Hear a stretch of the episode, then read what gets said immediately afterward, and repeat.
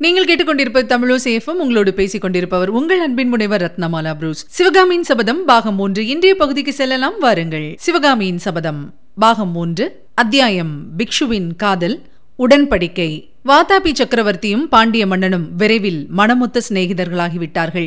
ஜெயந்தவர்மன் கொள்ளிடத்து வடகரைக்கு வந்து சில நாள் தன்னுடைய விருந்தாளியாய் இருக்க வேண்டும் என்று புலிகேசி கேட்டுக்கொண்டான். அவ்விதமே ஜெயந்தவர்மன் தன்னுடைய முக்கிய மந்திரி பிரதானிகளுடன் மறுநாள் கொள்ளிடத்தின் வடகரைக்கு வந்தான். புலிகேசி ஆடம்பர ராஜோபச்சாரங்களுடன் ஜெயந்தவர்மனை வரவேற்றதுடன் தன்னுடைய நால்வகை படைகளையும் ஜெயந்தவர்மனுக்கு காட்டி அவன் பிரமிக்கும்படி செய்தான். தடபுடலான விருந்துக்கு பிறகு வாதாபியின் வில்லாளிகள் வாழ்வீரர்கள் மாமல்லர்கள் முதலியோர் அந்த பேரரசர்களின் முன்னிலையில் தத்தம் திறமைகளை காட்டினார்கள். பிறகு வாதாபியின் அரண்மனை கவிஞர் சந்தர்ப்பத்திற்கு ஏற்ப தாம் புனைந்திருந்த புகழ்ச்சி கவிதைகளை பாடினார். கணக்கற்ற வெண்கொற்ற குடைகளினாலும் வெண் சாமரங்களினாலும் அலையேறியும் திருப்பார் கடலை போல் விளங்கிய வாதாபியின் சேனா சமுத்திரமானது துங்கபத்திரை நதிக்கரையில் இருந்து பொங்கி தெற்கு நோக்கி வந்தது பற்றியும் அந்த சேனா சமுத்திரத்தை தூரத்தில் கண்டதுமே காஞ்சி மகேந்திர பல்லவன் நடுநடுங்கி போய் தனது சிறு குட்டையொத்த படையுடன் காஞ்சி கோட்டைக்குள் ஒளிந்து கொண்டது பற்றியும் பிறகு வாதாபி சக்கரவர்த்தி அழகிய கயல் மீன்கள் துள்ளி விளையாடும் காவேரி நதியை காண ஆவல் கொண்டு தெற்கு நோக்கி வந்தது பற்றியும் காவேரி கரையின் மதுரை பாண்டிய மன்னனை சந்தித்து அளவலாவி மகிழ்ந்தது பற்றியும் வாதாபியின் யானைகள் காவேரியில் வரிசையாக நின்று பாலம் அமைத்த போது காவேரியின் நீரோட்டம் தடைப்பட்டு நின்றது பற்றியும் யானைகளின் மதநீர் நதியில் விழுந்ததனால் பிரவாகம் மேலும் பெருகி கரைகளை மோதியது பற்றியும் வர்ணித்திருந்த பாடல்களை வாதாபியின் ராஜகவி பாடிய போது பாண்டியனும் மற்ற சிற்றரசர்களும் மது உண்டவர்களைப் போல் மதிமயங்கி நின்றார்கள். எல்லாம் முடிந்து ஜெயந்தவர்ம பாண்டியன் புலிகேசியிடம் விடைபெற வேண்டிய சமயம் வந்தபோது சத்யாச்சிரயா பல்லவனை முறியடித்து காஞ்சியை கைப்பற்றிய பிறகு அப்படியே தாங்கள் திரும்பி போய்விடக் கூடாது மதுரைக்கும் விஜயம் செய்துவிட்டு போக வேண்டும் என்றான். அந்த நாளில் காஞ்சிக்கு அடுத்தபடியாக தென்னாட்டில் பிரசித்தமாக விளங்கிய மதுரை மாநகருக்கு புலிகேசி வந்தால் பாண்டியர்களின் சீர்சிறப்புகளை எல்லாம் காட்டி அவனை பிரமிக்க செய்யலாம் என்பது ஜெயந்தவர்மனுடைய எண்ணம். அதை கேட்ட புலிகேசி ஒரு பெருமூச்சு விட்டான். ஆம் எனக்கு மதுரையையும் பார்க்க வேண்டுமென்ற எண்ணம் வெகு காலமாக உண்டு. காஞ்சியை பற்றி எழுதிய பிக்ஷு மதுரையை பற்றியும் எழுதியிருந்தார். ஆனால் என்று புலிகேசி சொல்லி வரும்போதே பாண்டியன் குறுக்கிட்டு புத்த பிக்ஷுவை பற்றி தங்களை நானே கேட்க வேண்டுமென்றிருந்தேன். அவர் எங்கே? தங்களுடன் அவர் இருப்பார் என்றல்லவா எண்ணினேன்? என்றான். பிக்ஷுவை பற்றித்தானே தகவல் ஒன்றும் தெரியவில்லை. அவரை பற்றி நானே தங்களிடம் கேட்க வேண்டும் என்றிருந்தேன் மதுரைக்கு வந்திருந்தார் அல்லவா? அங்கே என்ன நடந்தது? தங்களிடம் என்ன சொல்லிவிட்டு கிளம்பினார்? எங்கே போவதாக சொன்னார்? என்று வாதாபி மன்னன் வினவினான். பிக்ஷு மதுரைக்கு வந்த சமயம் தன் தந்தை காலமானதும் அதனால் ஏற்பட்ட குழப்பத்தில் பிக்ஷு சிறைப்பட்டதும் தனக்கு முடிசூட்டு நடந்த பிறகு பிக்ஷுவை தான் விடுதலை செய்ததும் ஆகிய விவரங்களை கூறிவிட்டு ஜெயந்தவர்மன் மேலும் சொன்னதாவது பிக்ஷு விடுதலையான உடனேயே வாத்தாபி சைன்யம் காஞ்சியை அணுகிவிட்டதா என்று அவர் என்னை கேட்டார். இல்லை இன்னும் வடபெண்ணை கரையிலேதான் இருக்கிறது என்று நான் தெரிவித்ததும் அவர் பெரிதும் ஆச்சரியமடைந்தார். என்னை சைன்யத்துடன் பின்னால் வர சொல்லி தாம் முன்னாலே போவதாக அவர் கிளம்பினார். பின்னர் தங்களை வந்து அவர் சந்திக்கவே இல்லையா? இல்லை அதுதான் மிக அதிசயமாயிருக்கிறது. அந்த மூடன் துர்விநீதனால் இவருக்கும் ஏதாவது நேர்ந்து விட்டதோ என்னமோ ஒன்றுமே தெரியவில்லை. பிக்ஷு இல்லாதது ஒரு கை இல்லாதது மாதிரி இருக்கிறது என்றான் புலிகேசி. இதற்கு பாண்டியன் ஆமாம் ஒரு சில நாள் பழக்கத்திலேயே பிக்ஷுவிடம் எனக்கு மிக்க மதிப்பு ஏற்பட்டு விட்டது ஆனால் இந்த கங்க நாட்டான் எதற்காக இப்படி அவசரமாக சென்று அகப்பட்டுக் கொண்டான்? பிக்ஷு என்னிடம் சொன்னது ஒன்று துர்விநீதன் செய்தது வேறொன்றாகவல்லவா இருக்கிறது? ஒருவேளை மகேந்திர பல்லவன் தப்பி ஓட முயன்றால் நான் கொள்ளிடக்கரையில் நின்று தடுக்க வேண்டும் என்றும் துர்விநீதன் மேற்கு எல்லையில் நின்று தடுக்க ஏற்பாடு செய்திருப்பதாகவும் பிக்ஷு சொன்னார். அப்படி இருக்க துர்விநீதன் இதற்காக அவசரப்பட்டு காஞ்சியை நெருங்கினான்? அதனால் புள்ளலூரில் ஏதோ பிரமாத வெற்றியடைந்து விட்டதாக பல்லவன் பறையடித்துக் கொள்ள இடம் கொடுத்து விட்டானே. அதனாலே அல்லவா பல்லவ நாட்டு மக்களும் சோழ நாட்டு குடிகளும் கூட மிக்க கர்வம் கொண்டிருக்கிறார்கள்? என்றான். துர்விநீதன் விஷயம் பெரிய மர்மமாகத்தான் இருக்கிறது. அவன் உயிரோடு இருக்கிறானா செத்துப்போய் விட்டானா என்று கூட நிச்சயமாக தெரியவில்லை. அவனை பற்றி தெரிந்தால் பிக்ஷுவை பற்றியும் ஏதாவது விவரம் அறியலாம். ஆனால் இந்த தரித்திரம் பிடித்த பல்லவ நாட்டு கிராமங்களில் யாரை என்ன கேட்டாலும் எங்களுக்கு ஒன்றும் தெரியாது என்கிறார்கள். ஒவ்வொரு சமயம் எனக்கு வருகிற கோபத்தில் பல்லவரின் ஆட்சிக்கு உட்பட்ட கிராமங்களிலே ஒரு வீடு ஒரு கூரை மிச்சமில்லாமல் எல்லாவற்றையும் கொளுத்தி பஸ்மீகரம் செய்து விடலாமா என்று தோன்றுகிறது. இவ்விதம் புலிகேசி கூறிய போது ஏற்கனவே கோவை பழம் போல் சிவந்திருந்த அவனுடைய கண்களில் அக்னி ஜுவாலை வீசிற்று. ஆமாம் ஆமாம் நானும் எல்லாம் கேள்விப்பட்டேன். ஏரிகளை எல்லாம் உடைத்துவிட்டு இந்த வருஷம் கோடை காலத்தில் சாகுபடியே செய்யாமல் பல்லவ நாட்டு மக்கள் இருந்து விட்டார்களாம். எந்த கிராமத்துக்கு போனாலும் பஞ்சப்பாட்டு பாடுகிறார்களாம். தானியத்தை ஒழித்து வைத்துக்கொண்டு எங்களுக்கே சாப்பாடு இல்லை பட்டினி கிடக்கிறோம் என்று முறையிடுகிறார்களாம். பொல்லாத ஜனங்கள் என்றான் பாண்டியன். அவர்களுடைய பொல்லாத்தனத்தை அடக்க எனக்கு வழி தெரியும். ஒழித்து வைத்திருக்கும் தானியங்களை எடுத்துக் கொடுக்கும்படி செய்யவும் தெரியும். அதெல்லாம் இப்போது வேண்டாம் என்று பார்த்து கொண்டிருக்கிறேன். இந்த சோழ நாட்டு திமிர் பிடித்த மக்களுக்கு நானும் ஒரு நாள் பாடம் கற்பிக்க வேண்டும். காஞ்சிக்கோட்டை பிடிபடட்டும் என்றுதான் பார்த்து கொண்டிருக்கிறேன். இருக்கட்டும் துர்வின் இதனை பற்றியல்லவா கேட்டுக்கொண்டிருந்தீர்கள் என்னுடைய ஒற்றர்கள் ஏதோ சொன்னதாக ஞாபகம் இருக்கிறது. இதோ விசாரிக்கிறேன் என்று ஜெயந்தவர்மன் கூறி தன்னுடைய ஒற்றர் படை தலைவனை வரவழைத்து கேட்டான். ஒற்றர் தலைவன் கூறியதாவது நம்முடைய சைன்யம் காவேரியை தாண்டி கொள்ளிடத்தை நெருங்கிக் கொண்டிருந்த போது புள்ளலூர் சண்டையை பற்றிய செய்தி வந்தது. உடனே சிலரை அனுப்பி நிலைமையை விசாரித்து வரச் செய்தேன். புள்ளலூரில் தோல்வியடைந்து கங்கராஜா தெற்கு நோக்கி ஓடி வந்தாராம். அவரை மாமல்லர் துரத்தி வந்தாராம். திருப்பார்கடல் என்னும் பெரிய ஏரி உடைத்துக்கொண்டு மாமல்லரை தடை செய்ததாம். இதனால் கங்கராஜா தென்பண்ணைக்கு இக்கரை வந்து பாடலிபுரத்து சமணர் பள்ளியில் ஒளிந்து கொண்டாராம். பிறகு என்ன நடந்ததென்று தெளிவாக தெரியவில்லை. திருக்கோவலூர் கோட்டத்தலைவன் சமணப்பள்ளியை தாக்கி இடித்து கங்க மகாராஜாவை சிறைப்பிடித்துக் கொண்டு போனதாக சில ஜனங்கள் பேசிக் கொண்டார்களாம். திருக்கோவலூருக்கு தெற்கேயுள்ள மலை பிரதேசத்தில் சிறை வைத்திருப்பதாகவும் வதந்தியாம். பிறகு பேரரசர்கள் இருவரும் கலந்தாலோசித்து பின்வரும் திட்டத்தை வகுத்துக் கொண்டார்கள். புலிகேசி காஞ்சிக்கு திரும்பிச் சென்று கோட்டை முற்றுகையை இன்னும் தீவிரமாய் நடத்த வேண்டியது காஞ்சிக்கோட்டை பணிகிற வரையில் வாதாபி சைன்யத்துக்கு வேண்டிய உணவுப் பொருட்களை பாண்டியன் அனுப்பிக் கொண்டிருக்க வேண்டியது. கொள்ளிடத்தில் தண்ணீர் குறைந்ததும் பாண்டியன் தன் சைனியத்துடன் நதியை தாண்டி முன்னேறி வந்து தென்பெண்ணை நதி வரையில் கைப்பற்றிக் கொள்ள வேண்டியது. திருக்கோவலூர் கோட்டத் தலைவனை பிடித்து கடுமையாக தண்டிப்பதுடன் அங்குள்ள மலை பிரதேசத்தில் துர்விநீதன் சிறைப்பட்டிருந்தால் அவனை விடுதலை செய்து அனுப்பி வைக்க வேண்டியது. இந்த உதவிகளை எல்லாம் பாண்டியன் செய்வதற்கு கைமாறாக குமரிமுனையிலிருந்து தென்பெண்ணை வரை உள்ள பிரதேசத்தின் மகா சக்கரவர்த்தியாக ஜெயந்தவர்ம பாண்டியனை புலிகேசி அங்கீகரிக்க வேண்டியது. மேற்கண்டவாறு இரு தரப்புக்கும் திருப்திகரமான உடன்படிக்கையை செய்து கொண்ட பிறகு ஜெயந்தவர்ம பாண்டியன் வாதாபி சக்கரவர்த்தியிடம் விடைபெற்றுக் கொண்டு பழையபடி கொள்ளிடத்தின் தென்கரை போய் சேர்ந்தான். இனி கேட்கலாம் அடுத்த பகுதி. வேங்கி தூதன். ஜெயந்தவர்மன் போய்விட்ட பிறகு புலிகேசி தன்னுடைய பிரதானிகளை பார்த்து யானைக்கு ஒரு காலம் வந்தால் பூனைக்கு ஒரு காலம் வரும் என்பது எவ்வளவு உண்மை பார்த்தீர்களா? அந்த பல்லவனரி கோட்டைக்குள் ஒளிந்து கொள்ளப் போக இந்த பூனை பாண்டியனின் தலை ஒரேடியாக வீங்கி போயிருக்கிறது. உத்தராபதத்தின் ஹர்ஷவர்தன சக்கரவர்த்திக்கும் மத்திய பிரதேசத்தின் வாதாபி சக்கரவர்த்திக்கும் இணையாக பூனை பாண்டியனும் தக்ஷிண தேச சக்கரவர்த்தியாக விளங்க வேண்டுமாம். ஆசையை பாருங்கள் ஆசையை. காஞ்சி கோட்டை மட்டும் தகர்ந்து விழட்டும்.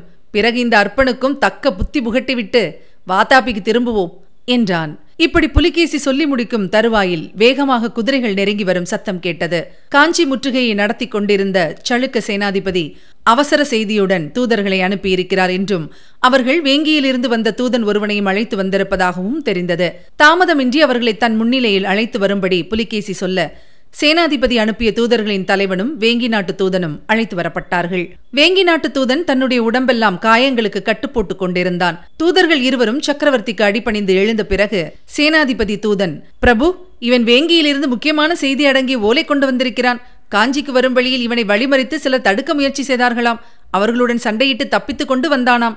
காஞ்சியிலிருந்து இங்கு வரும் மார்க்கத்தில் இவனுக்கு ஏதும் அபாயம் வரக்கூடாதென்பதற்காக சேனாதிபதி என்னையும் வீரர்கள் எழுவரையும் அனுப்பினார் என்றான். பிறகு வேங்கியிலிருந்து வந்த தூதன் தன்னுடைய உடைவாளின் உரையில் பத்திரமாய் வைத்திருந்த ஓலையை எடுத்து பயபக்தியுடன் சக்கரவர்த்தியிடம் கொடுத்தான். புலிகேசி அதை வாங்கிக் கொண்டதும் சபையில் இருந்த லிகிதனின் முகத்தை பார்க்க அவன் விரைந்து ஓடி வந்து பணிவுடன் ஓலையை வாங்கி படிக்கலானான். திரிபுவன சக்கரவர்த்தி சத்யாச்சிரய புலிகேசி மகாராஜருக்கு சகோதரன் விஷ்ணுவர்தனன் பக்தியுடன் எழுதும் லிகிதம் தாங்கள் காஞ்சிக்கு போய் சேர்ந்த பிறகு எவ்வித செய்தியும் தங்களிடமிருந்து வரவில்லை. நான் பலமுறை அனுப்பிய ஓலைகளுக்கும் மறுமொழி இல்லை. ஒருவேளை என் ஓலைகள் தங்களுக்கு வந்து சேரவில்லையோ என்று சந்தேகிக்கிறேன். தங்களுடைய கட்டளைப்படி குரு பூஜ்யபாதரை வரவழைத்து விமரிசையாக மகுடாபிஷேகம் செய்து கொண்டேன். ஆனால் இன்னும் தொல்லைகள் தீர்ந்தபாடில்லை வேங்கிப் படைகள் இன்னும் மலைப்பிரதேசங்களில் மறைந்து நின்று தொந்தரவு கொடுத்து கொண்டிருக்கின்றன. குடிப்படைகளும் கருமுறு என்று இருக்கிறார்கள். இன்னும் ஒரு அதிசயமான விஷயம். மகேந்திர பல்லவருடைய சிறிய தந்தை மகன் புத்தவர்மன் எங்கிருந்தோ ஒரு பெரிய சைன்யத்துடன் முளைத்திருக்கிறான் கிருஷ்ணை நதியின் தென்கரையில் இறங்கி நான் தங்களுக்கு உதவி செய்வதற்காக புறப்பட்டால் என்னை தடுக்கப் போவதாக கருவி கொண்டிருக்கிறானாம். வேங்கி யுத்தத்தில் ஏற்பட்ட காயங்களால் நான் அடைந்த தேக அசௌக்கியம் இன்னும் தீரவில்லை. நாளுக்கு நாள் பலகீனம் அதிகமாகி வருகிறது. குதிரை ஏறக்கூட முடியாதவனாய் இருக்கிறேன். இதெல்லாவற்றையும் விட முக்கியமான விஷயம் மகேந்திர பல்லவன் கோட்டைக்குள் ஒளிந்து கொள்வதற்கு முன்னால் உத்தரபாத சக்கரவர்த்திக்கு உதவி கோரி ஓலை அனுப்பினானாம். ஹர்ஷவர்தனர் தாங்கள் காஞ்சியிலும் நான் வேங்கியிலும் அகப்பட்டுக் கொண்டிருக்கும் இச்சமயம் பார்த்து அசலபுரத்தின் மேலும் வாதாபியின் மேலும் படையெடுக்க தீர்மானித்து விட்டதாக வதந்தி உலாவுகிறது. கன்னியாகுப்ஜத்திலிருந்து சமீபத்தில் நாகார்ஜுன மலைக்கு வந்த ஒரு யாத்ரீகன் இவ்விதம் சொன்னானாம். அஜந்தா குகைகளையும் சித்திரங்களையும் பார்க்க வேண்டும் என்ற ஆசையினாலேயே ஹர்ஷவர்தனர் மேற்படி யோசனை செய்திருப்பதாக வதந்தியாம். இந்த நிலைமையில் அடியேனுக்கு தாங்கள் என்ன கட்டளை இடுகிறீர்கள் என்பதை தெரிந்து கொள்ள ஆவலாய் காத்திருக்கிறேன். எது எப்படி இருந்தாலும் படையுடன் புறப்பட்டு வா என்று கட்டளையிட்டால் உடனே புறப்பட சித்தமாயிருக்கிறேன். என் அன்பு குகந்த தமையனும் தந்தையும் குருவும் அரசனும் உற்ற நண்பனுமான தங்களுடைய வார்த்தையே எனக்கு கடவுளின் கட்டளையை விட மேலானது. என் உடல் பொருள் ஆவி அனைத்தையும் தங்களுடைய சேவையில் அர்ப்பணம் செய்ய எந்த க்ஷணமும் சித்தமாயிருக்கிறேன். இன்னும் வெகுகாலம் சந்தேகத்திலும் குழப்பத்திலும் என்னை விட்டு வைக்காமல் இன்னது செய் என்று திட்டவட்டமாக ஆக்ஞையிடும்படியாக மன்றாடி வேண்டிக் கொள்கிறேன். மேற்படி ஓலையை லிக்கிதன் படித்து வந்தபோது ஆரம்பத்திலே எல்லாம் புலிகேசியினுடைய கண்களிலே அனல் பறந்தது. மந்திரத்துக்கு கட்டுப்பட்ட நாகப்பாம்பு போல அடிக்கடி பெருமூச்சு விட்டான். ஓலையின் கடைசி பகுதியை படித்தபோது அவனுடைய கண்களிலிருந்து தாரை தாரையாக கண்ணீர் பெருகிற்று. என் அருமை தம்பி விஷ்ணுவர்தனா உன்னை மறுபடியும் எப்போது காணப்போகிறேன் என்று அலறினான். சபையில் வீற்றிருந்த தளபதி பிரதானிகள் முதலியோர் யாரும் அவனுக்கு ஆறுதல் கூற முன்வரவில்லை. தாங்கள் ஏதாவது பேசினால் அதன் காரணமாக என்ன விபரீதம் நேருமோ என்னவோ? என்று அனைவரும் கதி கலங்கிக் கொண்டிருந்தார்கள். திடீரென்று புலிகேசி புலம்புவதை நிறுத்திவிட்டு கண்களை துடைத்துக் கொண்டு சிம்ம கர்ஜனை குரலில் இந்த படையெடுப்புக்கு நாள் பார்த்து கொடுத்த ஜோஷியன் யார்? இங்கே நம்முடன் வந்திருக்கிறானா? என்று கேட்டான். நம்முடன் வரவில்லை வாத்தாபியிலேதான் இருக்கிறான் என்று பிரதானிகளில் ஒருவன் சொன்னான். அப்படியானால் ஞாபகம் வைத்துக் கொள்ளுங்கள் வாத்தாப்பிக்கு போனதும் முதல் காரியமாக அந்த ஜோசியனை யானையின் காலால் இடரச் செய்ய வேண்டும் என்றான் புலிகேசி. அதே சமயத்தில் புலிகேசியின் கோபத்திற்கு இரையாவதற்காகவே கொண்டு வந்தது போல் ஒரு மனிதனை மேலெல்லாம் கயிற்றினால் பிணைத்து கூடாரத்துக்குள்ளே கொண்டு வந்தார்கள். புலிகேசி இவன் யார்? இவன் யார்? என்று கர்ஜிக்க காஞ்சியிலிருந்து வந்த தூதர் தலைவன் பிரபு இவன் காஞ்சி ஒற்றன். நாங்கள் வரும்போது வழியிலே இவனை சந்தித்தோம். கட்டி பிடித்து கொண்டு வந்தோம் என்றான். ஆஹா! இந்த பாழாய்ப்போன பல்லவ ராஜ்யத்தில் ஒற்றர்களைத் தவிர வேறு யாருமே இல்லை போலிருக்கிறது. நல்லது. ஜோசியனுக்கு பிரதியாக இவனை யானையின் காலால் இடரச் செய்யுங்கள் என்றான் புலிகேசி. அத்தகைய கடுமையான ஆக்ஞைக்கு உள்ளான மனிதன் நமக்கு ஏற்கனவே தெரிந்தவன்தான் ஆனால் இப்போது பழைய முரட்டு பட்டிக்காட்டு குண்டோதரனா இல்லை. நாகரிகமான உடை அணிந்திருந்தான். புலிகேசியின் ஆக்ஞையினால் அவன் அதிக மன கலக்கத்துக்கு உள்ளானவனாக தோன்றவில்லை. இனி கேட்கலாம் அடுத்த பகுதி. காஞ்சி ஒற்றன். வாத்தாபி சக்கரவர்த்தி குண்டோதரன் விஷயத்தில் நன்கு கவனம் செலுத்தாமலே இவனை யானையின் காலால் இடரச் செய்யுங்கள் என்று கட்டளையிட்ட போது அருகிலிருந்த வாத்தாப்பியின் ஒற்றத் தலைவன் மிக்க பணிவோடு அரசே இவனை கொஞ்சம் விசாரணை செய்துவிட்டு பிறகு தண்டனை நிறைவேற்றுவது நலம் என்று தெரிவித்துக் கொண்டான். ஆம் ஆம் ஏதோ ஞாபகமாக சொல்லிவிட்டேன். அவனை இப்படி அருகில் கொண்டு வாருங்கள் என்று புலிகேசி கட்டளையிடவும் குண்டோதரன் அருகில் கொண்டு வந்து நிறுத்தப்பட்டான். அடே நீ யார்? என்ன வேலையாக புறப்பட்டாய்? உண்மையை சொல் என்று கேட்போர் உள்ளம் நடுங்கும் அதிகாரத் துணியில் புலிகேசி வினவினான். வாத்தாபி மன்னன் சென்ற பதினெட்டு மாத காலத்தில் தமிழ் மொழியை நன்றாய் பேசவும் பேசியதை தெரிந்து கொள்ளவும் பயின்றிருந்தான் என்பதை இந்த இடத்தில் நாம் குறிப்பிட வேண்டும். ஏற்கனவே வாத்தாபி ராஜ்யத்தில் வழங்கிய பாஷையானது பாதி தமிழ் சொற்களை கொண்டிருந்தபடியால் தமிழ் மொழியை பயிலுவதில் புலிகேசிக்கு அதிக சிரமம் ஏற்படவில்லை. புலிகேசி கேட்ட கேள்விக்கு விடையாக குண்டோதரன் ஐயா நான் என் தாயாருடைய மகன். கொள்ளிடத்துக்கு அக்கறையில் திருவெண்காட்டுக்கு போகலாம் என்று கிளம்பினேன். திருவெண்காட்டு வைத்தியரிடமிருந்து மருந்து வாங்கி கொண்டு வருவதற்காக போகிறேன் என்றான். எதற்காகடா மருந்து? உனக்கு என்ன கேடு வந்து விட்டது? என்று புலிகேசி கேட்டதும் குண்டோதரன் பயத்தினால் நடுங்கியவன் போல பாசாங்கு செய்து எனக்காக இல்லை ஐயா அம்மாவுக்கு மருந்து. என் தாயார் அவல் இடிக்கும்போது உரலை விழுங்கிவிட்டாள் அதற்காக என்றான். இந்த விடை அங்கிருந்தவர்கள் சிலருக்கு லேசான சிரிப்பை உண்டாக்கிற்று. புலிகேசியின் முகத்திலும் லேசான புன்னகை தோன்றியது. என்னடா உளறுகிறாய்? உன் அம்மா உரலை விழுங்கினாளா? என்று அதட்டி கேட்டான். இல்லை உரலை விழுங்கவில்லை. உலக்கையைத்தான் விழுங்கினாள் என்றான் அதிக நடுக்கத்துடன் குண்டோதரன். உரலை விழுங்கினாளா? உலக்கை விழுங்கினாளா? நிஜத்தைச் சொல் என்று கோபமான குரலில் கர்ஜித்தான் புலிகேசி. இல்லை இல்லை என் அம்மாவை உரல் விழுங்கிவிட்டது என்றான் குண்டோதரன். அடே என்னிடம் விளையாடுகிறாயா? உன்னை என்ன செய்வேன் தெரியுமா? ஐயா மன்னிக்க வேண்டும். உங்களை எல்லாம் பார்த்தால் எனக்கு மிகவும் பயமாக இருக்கிறது. அதனால் மனத்திலே ஒன்று இருக்க நாக்கு எதையோ சொல்கிறது. இப்போது பயம் இல்லாமல் நிதானமாக யோசித்து உள்ளதை உள்ளபடி சொல்லு. என் தாயார் அவல் இடித்த போது உலக்கை தவறி கையில் விழுந்து விட்டது அதனால் அம்மாவின் கையில் காயமாகிவிட்டது. காயத்துக்கு மருந்து வாங்குவதற்காக திருவெண்காட்டு நமச்சிவாய வைத்தியரிடம் போகிறேன். இவ்வளவுதானே? வேறு ஒன்றுமில்லையே. சத்தியமாக சொல் என்று புலிகேசி கர்ஜித்தான். ஆம் ஐயா சத்தியமாக சொல்கிறேன். உலக்கைக்குத்தான் காயம்பட்டது என்று குண்டோதரன் உளறினான். பாத்தாபி சக்கரவர்த்திக்கு திடீரென்று சிரிப்பு பீறிட்டு கொண்டு வந்தது. சற்று நேரம் விழுந்து விழுந்து சிரித்துவிட்டு பக்கத்தில் இருந்த ஒற்றர் தலைவனை பார்த்து இந்த பைத்தியக்காரனை என்ன செய்கிறது? என்று கேட்டான். சக்கரவர்த்தி இவன் பைத்தியக்காரன் அல்ல. காரிய பைத்தியமாக தோன்றுகிறது. மிக்க நெஞ்செழுத்தம் உள்ளவனாக காணுகிறான். இவனை வேறு விதத்தில் பரிசோதிக்க வேணும் என்றான் வாதாபியின் ஒற்றர் தலைவன்.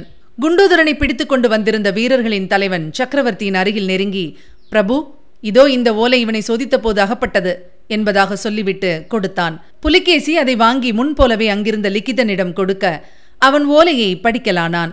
மீனக்கொடியோனுக்கு ரிஷபக்கொடியோன் விடுத்த நிருபம் வடதேசத்து கடுவாய் உம்மை காண்பதற்காக கொள்ளிட நதிக்கு வந்திருப்பதாக தெரிகிறது. புலியின் ஆசை வார்த்தைகளில் மயங்கிவிட வேண்டாம். சேற்றில் அகப்பட்டுக் கொண்ட புலி பிராமணனை தோத்திரம் செய்து ஏமாற்றிய கதை ஞாபகம் இருக்கட்டும். காஞ்சி ரிஷபத்தை வாதாபி புலியினால் ஒன்றும் செய்ய முடியாது என்பதை உறுதியாக நம்பவும். புலி சேற்றிலேயே கிடந்து பட்டினியால் செத்த பிறகு காஞ்சி ரிஷபத்துக்கும் மதுரையின் பெண்மானுக்கும் நீடித்த உறவு ஏற்பட இடம் இருக்கிறது. ஆனால் புலியின் பசியை தீர்க்க உதவி செய்தால் அது மதுரையின் மானுக்குத்தான் முடிவில் ஆபத்தாக முடியும். இதை மனத்தில் வைத்துக்கொண்டு உச்சித்தபடி நடந்து கொள்ளவும். இதை லிகிதன் படித்து வரும்போதே வாதாபி சக்கரவர்த்திக்கு அதன் உட்கருத்து இன்னதென்று விளங்கிவிட்டது. கோபத்தினால் அவனுடைய உடம்பெல்லாம் நடுங்கிற்று. பற்களை அவன் நரநரவென்று கடித்து கொண்ட சப்தம் அருகில் இருந்தவர்கள் எல்லாரையும் நடுங்கச் செய்தது. குண்டோதரன் சற்று முன்னால் பயந்தவன் போல் நடித்து உரல் உலக்கு என்றெல்லாம் பேசியதையும் அதை கேட்டு தான் சிரித்ததையும் நினைத்தபோது உண்டான அவமான உணர்ச்சியானது. புலிகேசியின் கோபத்திற்கு இன்னும் தூபம் போட்டது. அடே ஒற்றா வாதாபி புலிகேசியுடனா விளையாடத் துணிந்தாய். கொண்டு போங்கள் இவனை. இவனுடைய கண்களை பிடுங்கிவிட்டு கழுத்தை வெட்டி கழுகுக்கு போடுங்கள் என்று கர்ஜித்தான். இப்படி குரூரமான ஆக்ஞை இட்டபோது புலிகேசியின் கழுகு போல சிவந்த கண்கள் குண்டோதரனை உற்று நோக்கின. அவ்விதம் நோக்கிய கண்களில் திடீரென கோபம் தணிந்து அளவில்லா ஆச்சரியத்தின் அறிகுறி தென்பட்டது. ஏனெனில் குண்டோதரனை வீரர்கள் இழுத்து கொண்டு போக முயன்றபோது அவனுடைய தலையானது விசித்திரமான சில சமிக்ஞைகளை செய்தது. உற்று கவனித்த புலிகேசிக்கு அந்த சமிக்ஞைகள் ஸ்வஸ்திக சின்னத்தின் கோலமாக அமைந்தன என்பது தெரிய வந்தது. அதனாலே தான் அவனுடைய கண்களில் அத்தகைய வியப்புக்குறி தோன்றியது. நில்லுங்கள் என்று புலிகேசி மறுபடியும் கூவினான். இந்த ஒற்றனிடம் நான் இன்னும் சில விஷயங்கள் கேட்க வேண்டும். இவனை இங்கேயே தனியாக விட்டுவிட்டு மற்றவர்கள் கூடாரத்துக்கு வெளியே போங்கள் என்று கட்டளையிட்டான். இதுவரை நீங்கள் கேட்டது சிவகாமியின் சபதம் பாகம் ஒன்று. வழங்கியவர் உங்கள் அன்பின் முனைவர் ரத்னமாலா புரூஸ். சிவகாமியின் சபதம் என்ற எமது இந்த ஒலிப்புத்தக முயற்சிக்கு நீங்கள் அளித்து வரும் அன்பும் ஆதரவும் எங்களுக்கு நிறைவான மனமகிழ்ச்சியை தருகிறது. தொடர்ந்து கேளுங்கள் நண்பர்களிடமும் பகிருங்கள். மறவாமல் சப்ஸ்கிரைப் செய்ய சொல்லுங்கள். அவர்களும் தேன் தமிழ் சுவை பருகட்டும். மீண்டும் அடுத்த பகுதியில் சந்திக்கலாம். இணைந்திருங்கள் மகிழ்ந்திருங்கள்.